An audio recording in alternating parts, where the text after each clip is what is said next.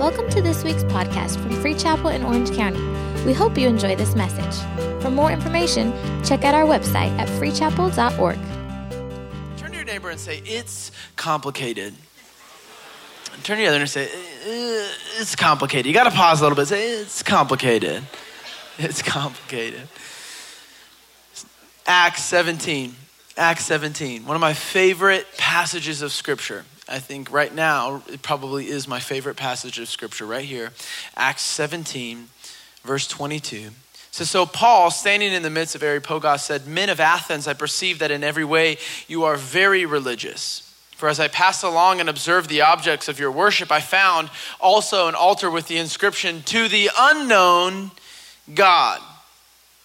What therefore you worship as unknown, this I proclaim to you the God who made the world and everything in it, being Lord of heaven and earth, does not live in the temples made by man, nor serve by human hands as though he needed anything, anything, since he himself gave to all mankind life and breath and everything.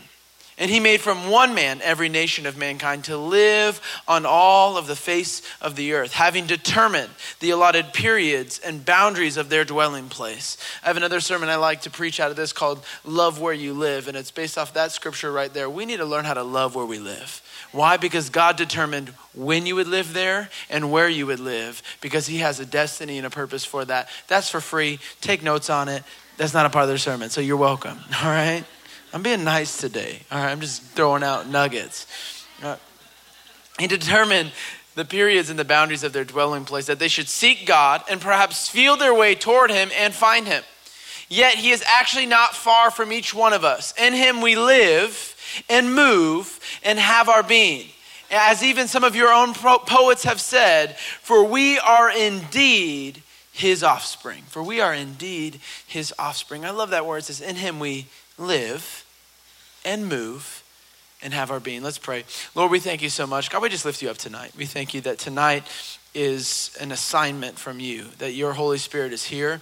Your Holy Spirit is wanting to know us and get to know us and heal us and restore us. And uh, we thank you for, for, for, for all that you're doing. We pray for safe travels over our group coming back from Georgia and our pastors as they head home.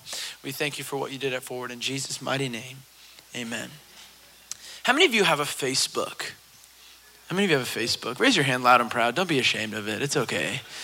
Like, unless you're one of those internet trolls, then maybe be a little ashamed. But um, it's funny, when I asked that question in youth, like, no one raised their hands, like one kid. And I'm like, oh man. Uh, Facebook, like, got really cool when I was in like seventh grade. And I remember I was like, oh, it's only for college kids. And I remember I made one and I was so excited. And uh, my favorite part about Facebook when I was a kid was the relationship status. Like, you guys know what I'm talking about? You have like married, single, divorced, or it's complicated, right? It's complicated. I grew up as a Christian kid. So uh, my parents, as pastors, didn't let me date ever.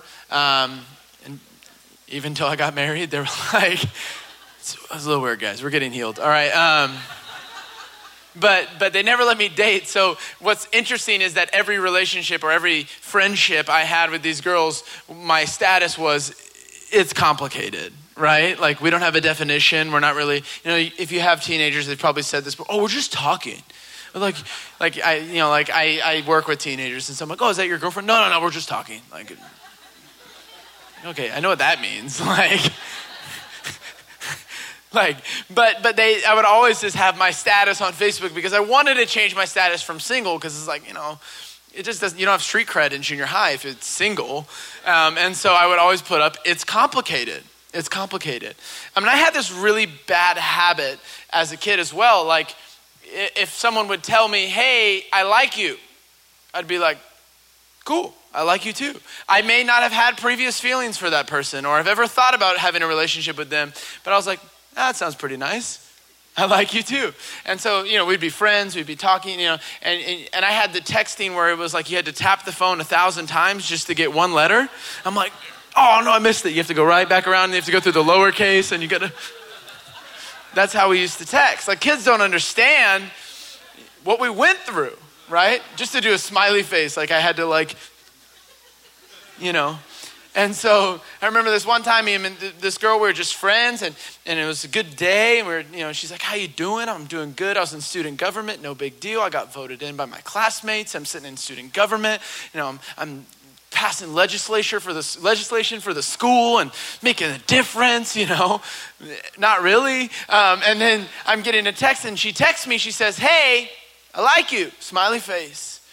I'm like, "Cool." Text her back Three years later, hey, I like you too. Smiley face. And then my phone buzzes and uh, I read it and she says, April Fools, ha ha. I looked at the date and realized it was April 1st and I was like, we are not friends anymore. like we are not friends. This is just a picture of my life, and I find that like it's funny how relationships on earth are so complicated, right? Even in marriage, I'm married now, and I grew up with all boys, you know, so I am now living with a woman, and I don't understand women at all. like, I'll say something, and you know, down down down the road we'd be driving, and I'm like, "Hey, are you doing good? Yeah, I'm fine." Uh, doesn't sound like you're fine. No, I'm good. I'm like, okay. Are you sure? Yeah, yeah, I'm fine. I'm fine. I'm like, oh, I'm like, I don't know. And I'm like, forgive me. Please. It's complicated, right? It's complicated. Relationships are complicated. But I think and I find that actually the relationships is the most complicated is, is us and God. I think if we had a relationship status, most of us would put our relationship status with God as it's complicated. It's complicated. I know He loves me. I know that He cares for me. I know He died for me. But, you know, me and God, it's kind of, it's complicated. It's complicated. It's interesting that in this passage of scripture we read in Acts 17, the reason I love it is because Paul is addressing a new group of people here. He's not addressing Jews who've grown up with the law and know the, you know, know, know, know the word and know the Bible and know all these things. He's addressing philosophers of this age and he's addressing these intellectual people who are discussing and debating the philosophies of life and what is life about. They would spend every single day in this place in Athens and they would debate what the philosophy of life was. What is life about? What is this for? What are we living for? They would discuss, discuss the philosophies of who God was and what God was and how do you reach God and how do you attain God? How do you meet with God? And, and, and they would do this day after day after day. And yet he walks up and he says, as he begins his argument to these intellectual, studied people from the universities, he says, Hey, I, I was walking through your city and, and your, the inscriptions on your idols say, to an unknown God. So, what does that show us? They could debate, they could have all this intellectual, you know, intelligence and intellectual knowledge about philosophies, and yet still they did not know who God was. They still would say, it's, it's kind of complicated. So we had two major beliefs in this day. We had, we had one that's called Epicureanism. And this was the belief that, that, that pleasure was life's greatest good and great and, and, and life's God. It was pleasure. It was is what you could gain, it's what you could attain, it's what you enjoyed. It's it was living for comfort, it was living for feeling, it was living for material things. And and to them it was their truth was their God. There was no God. God did not exist to this belief system. Their God was their truth. This is my God. This is what I believe. This is my truth, and my truth is my God. You can't tell me any different because it's my truth. It's what pleases me. It's what makes me feel good. It's what makes me feel right. And it was this belief that it was my truth is my God. My, my, my pleasure is my God.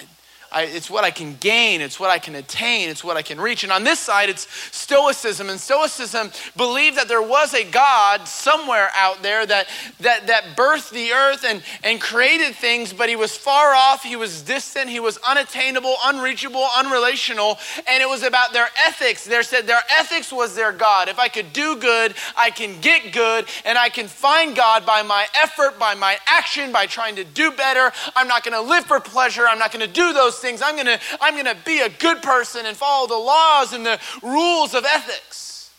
So on this side, they say, no, no, no, there is a God somewhere. And if you're not living right and you're living for your truth, you're not going to reach him. And over here, they're saying, there is no God. My God is my truth. It's what I want. It's what I feel. It's my comfort. It's my pleasure. It's my money. It's my, it's my career. All of these things. That's my God. And they're, they're, they they would debate day after day after day, and they would present their case. On one side, it was their ethics were their God, and their, their effort was their guide, and it's what they could do for this God that, that, that, that that's what they received this now somehow relationship equity with this far off spiritual ethereal thing that was not relational or attain, uh, attainable, but it was all about what they could do for them. If I could be good, I can get good, and, and, and I'll be all right. And over here, they're like, I don't care about doing good by nobody. I'm going to do good for me. I'm going to do me. I'm going to find my truth. I'm going to find what feels good for me. And, and, it's interesting to me because I think that these two arguments are very present in today's culture. Very present, even in the church. It's interesting that we see this ancient debate is happening today. This is not an ancient problem. This is not just something that happened in ancient Greece and Athens. This is happening today. We have people under the belief that it's my truth is, is my God. I, whatever I feel is right is right. We have now redefined what truth is. We redefine what, what, what, what, what is right and what is wrong based off our feelings, based off our emotions, based off our impulses, based off our desires. And all of these things now have become our God. So on one side, we live for comfort. So it may not be as extreme where you're just living for your truth, but your truth has now become your comfort. We live to be comfortable. We, we, we, we always look for the right job so we can be comfortable and we try to buy the house and we want the car and we want the family and we want this and we want that and we want the status, all of this stuff. And it's what we can gain, it's what we can attain. And we're sitting here saying, I just want to get comfortable. And if I can get comfortable, then I can find who God is in that place. But God never promised comfortability. God never promised this thing where this is what we can gain or attain. But on this side, we maybe we, we go to church and we know God, but we're trying to now build up a relationship equity with a God that we feel maybe isn't uh, relational or attainable or reachable. And so we're sitting here saying it's complicated because we feel like we're doing a good job and we're trying to do the right things and we're trying to give and we're trying to attend church and we're trying to say the right things and do the right things, and yet we still feel like we don't don't know God. There's these two arguments, and there's always this tension. On one side, we're like, oh, I, I, Pastor, come on. It's the truth. My truth. God can't tell me how I feel. God can't tell me what I feel about me and my identity and my, my this and my that. And, and you know, I, God's cool. But, and we are okay with God until it changes or it, it comes against our truth. We are okay with the concept of God.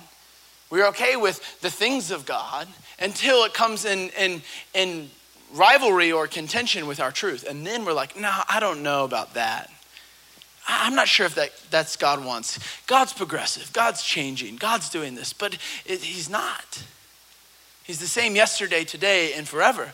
So we see this two opposing arguments, and it's interesting because we look in an ancient time and it's a very present, it's presently relatable. We can relate to this. I don't think the problem of us knowing God is, is, is us wanting to know Him. I actually think the problem of us knowing God is to know God means we have to be known by God. And to know someone in the Greek is on a real, relational, deep level. So I don't think our problem is us knowing God. I think our, our first issue is we don't want to be known by God. We don't want God to see our deepest, darkest, intimate failures and mistakes and our slip ups and the family we come from. And, and we're kind of like, you know what? I, I, I don't know if God will accept this. I don't know if I want to be known by Him. I don't know if I want him to see the, the trouble in our marriage. I don't know if I want him to see the, the difficulty I'm having parenting my kids. Or I don't know if I want to see him how where I'm at work and I'm trying to live for him, but I don't know. I don't know. But the thing is this, it's, we, we are already known by him. So we need to eliminate this fear of being known by God because guess what? He already knows you. He knows your faults. He knows your slip ups. He knows your mistakes. He knows the circumstances that you're struggling. He knows the areas that, that maybe you've fallen short. And He says, Yet I still love you. We see in Psalms 139, it says, Oh Lord, you have searched me and known me. You know when I sit down. You know when I rise up. You discern my thoughts from afar. You search out my path, my lying down, my, and, and are acquainted with all of my ways. Even before the words are on my tongue, behold, O Lord, you know it all together. You hem me in behind, before, and you lay your hand upon me. God has been there in your past. He's with you in your present, and He has already been there in your future. He already knows you, and He is hemming you in. He is bringing you in, and He says, I love you. I love that verse. Why? Because He already knows the words you're going to speak before you speak them. So when you cut somebody out on the 405, guess what? God already knew it before you did it. He knew before you even did it. And yet He's still like, hey, it's okay. I love you. I still got a plan for you. Still got a purpose for you. Still got something for you. Here I am. I've been with you in your past when you messed up. I, I'm with you in your present and your struggle, and I'm going to be with you way long down the road. And I've got a plan for your problems. I've got you. Let's go. So we've already now established that God knows us, that, that God is already acquainted with all of our ways. So now how do we how do we get to know God? This is the question I want to pose to you today. How do we, as human beings, as created, get to know our Creator? I think this is the question that, that a lot of us ask and we wouldn't even be willing to admit it. We come to church saying, I just want to know God.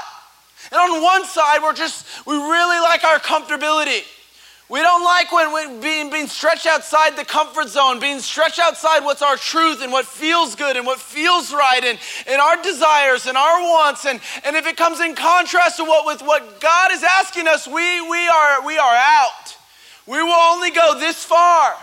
We will only go with what we desire, with what we want, with what makes us feel comfortable. And on the other side, we are trying to get to know God by our effort and our ethics. We're trying to get to know God by building up relationship equity that we can do good to get good. And one day we can build up enough equity to cash in a favor and say, okay, God, now I need that miracle. Now I need that financial blessing. Now I need you to do this. But that's not how things work.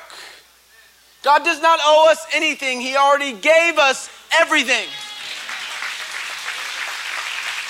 So we live in this tension of trying to get to know our Creator. God knows us. He's acquainted with all of our ways. But do we know God? Or is our answer when someone says, Do you know God? We're like, uh, mm, it's complicated. It's complicated. But you go to church every week. Yeah, but it's complicated. But you watch that preacher on YouTube. Yeah, it's pretty good, but but it's complicated. It's complicated.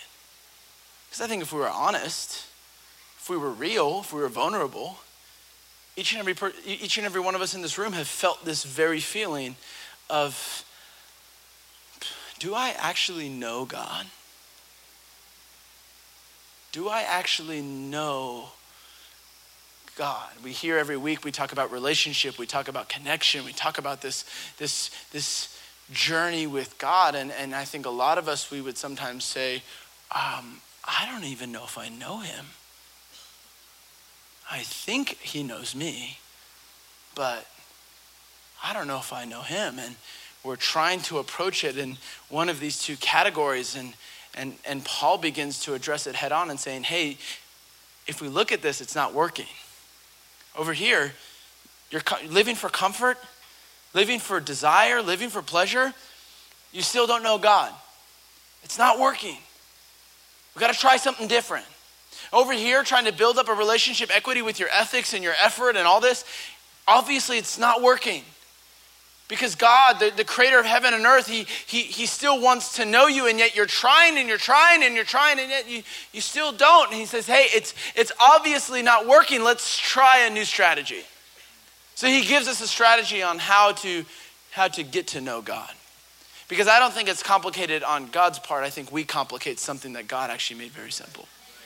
This is what's interesting. We think that God's the one complicating it. we think God is the one, like that girl texting me, JK, April Fool's Day, LOL, don't like you, ha ha ha.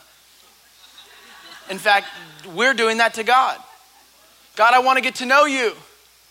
God, I want to meet, I want to meet you. I want you to speak in my life. Hey, you need to stop doing that. JK, LOL, April Fools. Ha ha ha ha. It's okay. I'm all right. Thanks, God. Hey, hey, come on. We're friends, right? Yeah, we get it. You get it. He gets it. That's how we are with God. It's not God being the one who's muddying the water, it's us. God's like, hey, I need you to actually rely on my spirit and not on your effort. Oh, okay, God. All right. All right. All right. Yeah. Okay. No. Hey, hey, can you can you adjust this? So how how how do we get to know God? Three things real quick. In 9 minutes in Jesus name.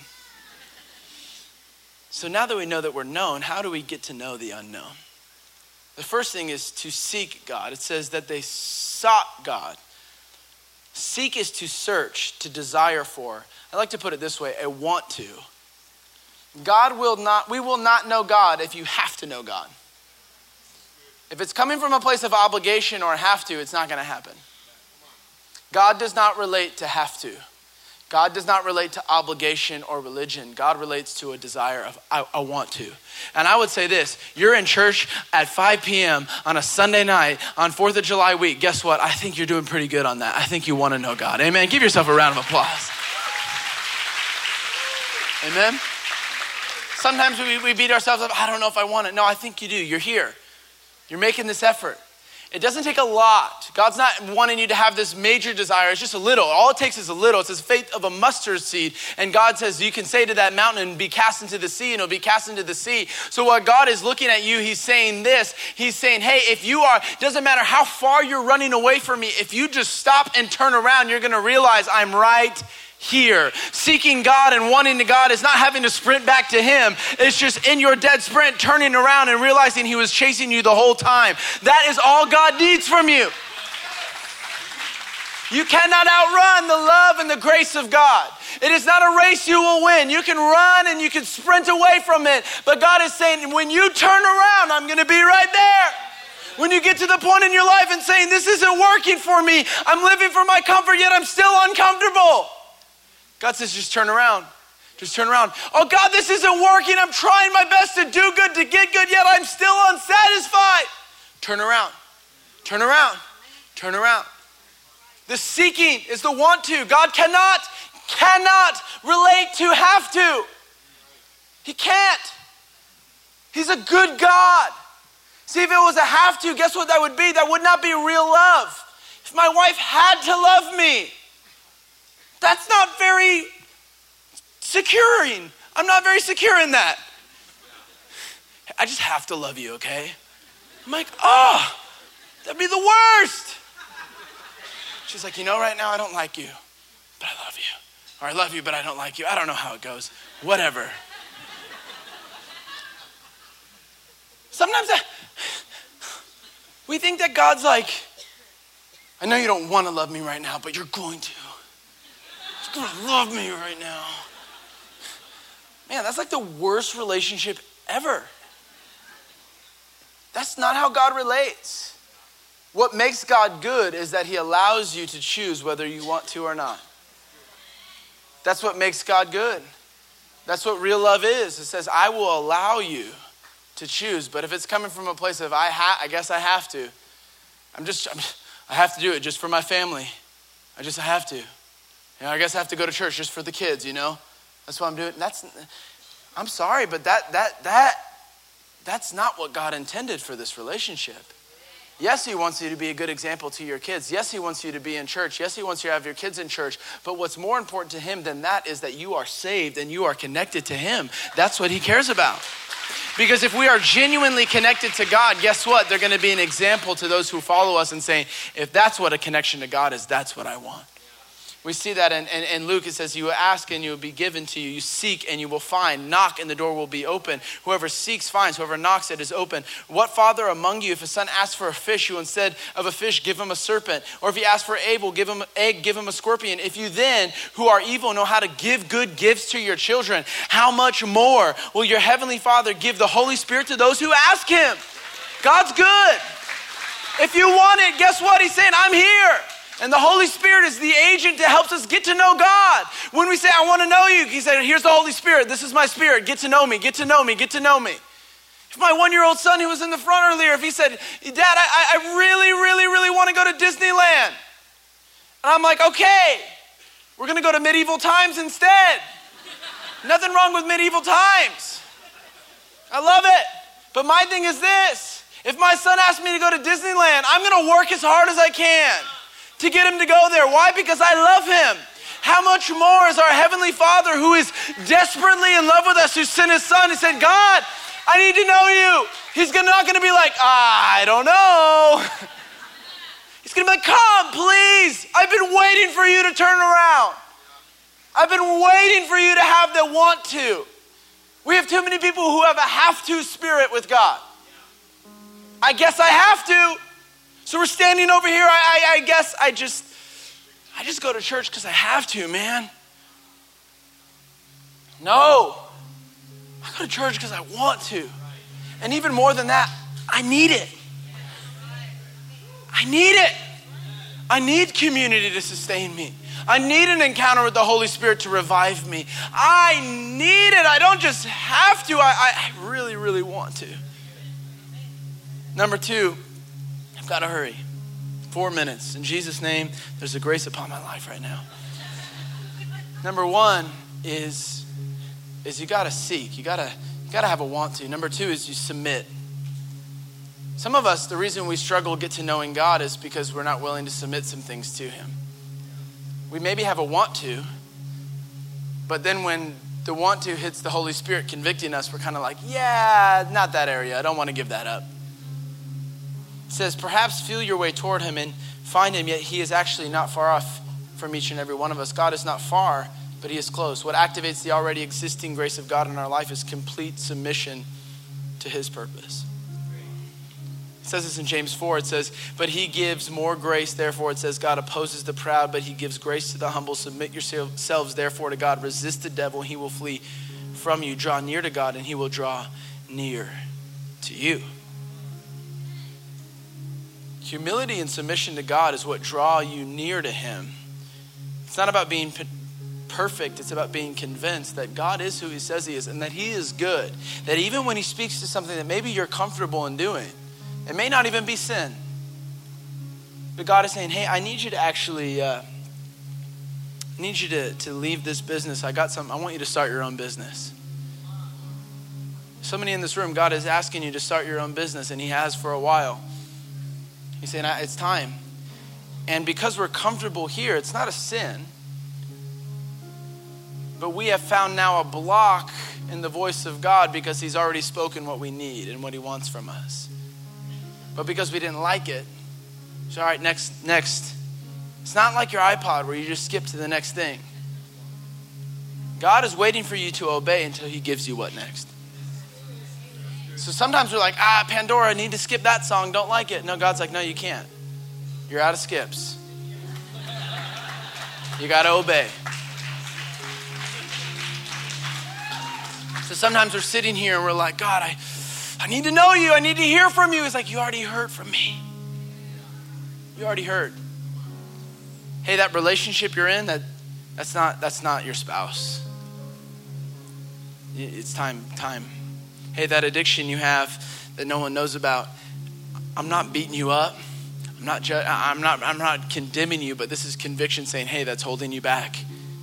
That's holding you back. But hey, it's comfortable. I know, but, but it's time to get a little uncomfortable. It's time to lay that down. Hey, that insecurity, that fear, that anxiety, this, this worry, this holding on to financial. Hey, I, I you know, I, I don't know about tithing. Have you seen those people on TV that misuse it and all this stuff? I don't know. What are they going to do with my money? God say, no, no, it's not about them. Get out of here with that. When have I? I didn't ask you to give to them. I'm asking you to give to me. this isn't a ploy for you to just give to an organization. It's a ploy to you obey the laws of God and saying, God's speaking. And he's saying, here is what you need. When we read our word, there's promises and God speaks. And there may be some things that challenge our truth. There may be some things that challenge our comfortability. There may be some things that we don't like to hear it. But it's good. My one year old son does not like it when I pick him up and don't let him go in the baptismal outside. But he can't swim. Would I be a good dad to say, go ahead, Rio, figure it out? Go ahead, slugger. Love you, man. Good luck swimming. He's one. That somehow we want God to do that with us? We're headed for what we know is a disaster, and God is saying, Don't go there. I have a scripture for you. If you want some scripture, come on in Jesus' name. When the Israelites were going out of Egypt, it says that God led them away from the easier path because they weren't ready for the battle. The Red Sea was not the easiest way to get to the promised land. But God knew the battle that was waiting over here, they weren't ready for, they wouldn't make it. So there's some things that when God speaks, He's actually saving you from. There's heartbreak He's saving you from. There's financial loss that He's saving you from. There, there, there's bitterness He's saving you from. There, there, there's brokenness what He's saving you from. And He's just saying, I know it's uncomfortable in the moment, but can you just submit this to me? Can you submit that you are not in control of your religion or your status with me? Can you submit that I did everything for you? Over here, it's like, nah, God, I don't know. I still got to be better, right? Yeah, I make you better. It's not about you making you better. Let my Holy Spirit take control. We've got to submit some things. Number one is we got to, to, to know God is we've got to understand that it has to come from a want to. God does not relate to have to. Number two, maybe we want it, but only to an extent we don't want to submit some things. We're not willing to give some things up when He speaks. We're not willing to, to let it go. And number, number three is this, and this is where I finish. Number three is we have to learn how to stride and we have to learn how to stand with God. Now, those seem like two opposing thoughts, right? To stride is to walk and to move, and to stand is to be still. But in order to stride with God, you have to know where you stand with God. See, I think some of us, we try to walk with God. So we're, we're saying this we're saying, okay, God, I, I want it. God, whatever you say, I'll submit it. But then we can't walk with Him. Why? Because we, we don't know where we stand with Him. We don't understand that it's already set where we stand with God. We think that we're in this constant rat race of trying to, to, to attain this relationship with God. And so we think our striding is striving.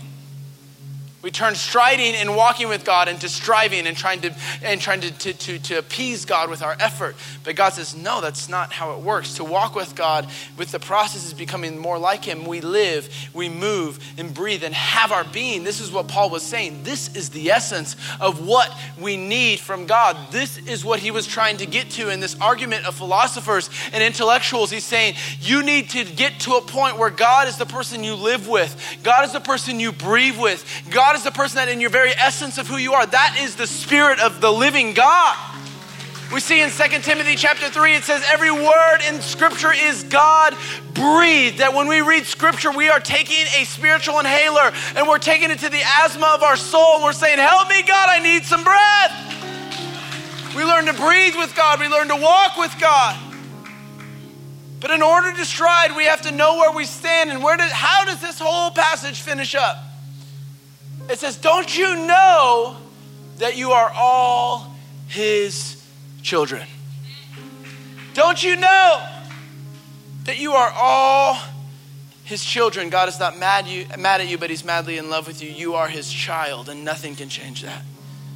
Jesus has put you in a place, in a position with God that He is looking at you. And when you give your heart to Him, He doesn't see your past. He doesn't see your shame. He doesn't see your hurt. He doesn't see the things you've fallen short. He sees His Son. He sees, You are my son. You are my daughter. You are my child. And if earthly fathers know how to give good gifts, how much more is my Heavenly Father trying to give you the Holy Spirit? Learn where you stand with God. He is not constantly looking at your mistakes and the times that you try to do better, to get better, and to build up this relationship of equity. Or if you're living for your comfort, He's not saying, Oh, you're doing wrong there. He's just waiting for you you to turn around and say, God, I need you. God, I, I give you everything. And in that place, you can walk with Him, you can talk with Him, you can become like Him. And that's how our character begins to change. That's how our thinking begins to change. That's how our living begins to change, not of effort, but by compliance and, and, and walking with the Holy Spirit. Thank you for listening to this week's podcast. We hope you were blessed.